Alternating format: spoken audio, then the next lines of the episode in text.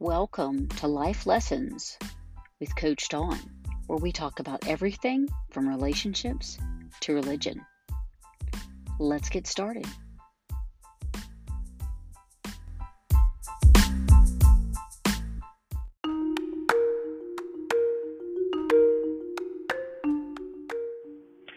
Hi, guys, this is Dawn again. Um, today, I wanted to talk about toxic people or, you know, those boundaries around toxic people. Uh, through my years, my 49 years, almost 50 years of life, I've come in contact with a lot of toxic people. And I was nice and I wanted to help people and I wanted to make a difference.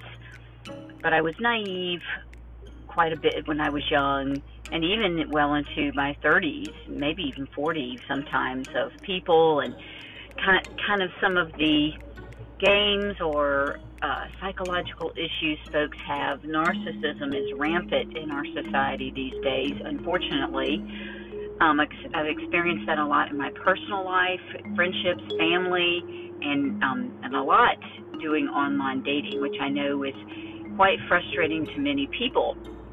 So hopefully, that being said, I can be helpful to someone um, talking about this today. So, we say, okay, what, what are toxic people? There's all kinds of different toxic people, but I've experienced people that want to blame you for their issues. They may be angry, they may have a failing marriage, um, they may be having issues at work whatever it may be, and then they, you know, you're the last person that they see, and that's the straw that broke the camel's back, and all of a sudden, you become the target of all of their anger. So, so what do you do in that situation? That's a, that's a really, really good question. There's not a lot you can do. If you try to calmly talk to them and listen and reason and use techniques like mirror mirroring, which is, basically repeating back to them what you heard so they feel validated and know that you heard what they said. You know or sometimes asking them what did you hear me say? so that they you know you clarify that they there wasn't a misunderstanding there. And there's other techniques that you can use and when those don't work and the person continues to be abusive or badgering or whatever it may be at that point you do have to set up some boundaries and because that's not okay to continue badgering someone if you're not willing to work through whatever the problem may be. They have got to find a more constructive way of dealing with that anger than taking it out on you.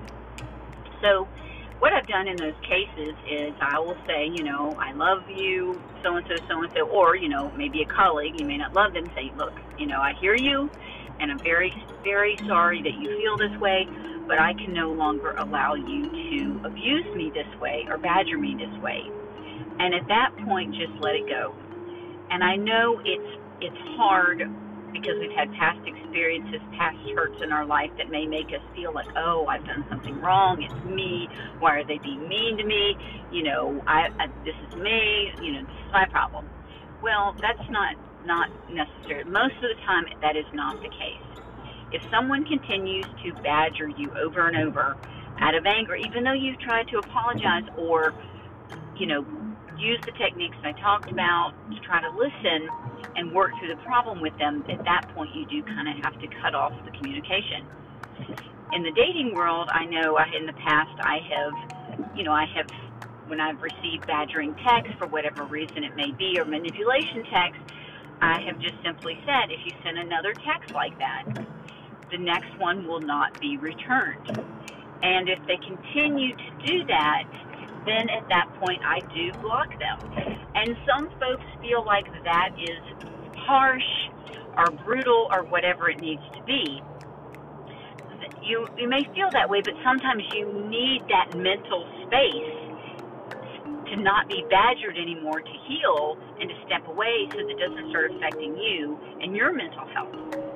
And when it comes to family members, or I did use this technique when I was um, going through a divorce, or even friends, if that happens with them, you can use the same tactic. You can say, "Look, you, I hear you. and I'm sorry you're having a, a tough time. I love you. I care about you, but you can't continue to badger me. If you continue to do this, I'm going to have to, I'm not going to return your emails. And then at that point, if they continue to send you emails or call you or text you with abusive things, then at that point you're going to have to block them. Like I said, when I was going through divorce and, and um, dealing with custody issues and children, I used this technique. Uh, I would go ahead and, and block my children's father when he became abusive, but then later I would unblock him because obviously the communication has to continue uh, in order to deal with the children and, and family issues and, and so on and so forth. So I think you get the idea, but you, it does take a healthy person. You have to you have to be strong. You have to be healthy to yourself to recognize when someone is being abusive. And um, I've seen this a lot in my life, in my life, and uh, friends of mine that go through it as well. And I really feel bad for them that they're not able to do that. So hopefully, you've gotten something from this podcast today, and you can learn how to set those boundaries when someone becomes abusive. Well, I hope you enjoyed this. You have a blessed day, and until next time, take care.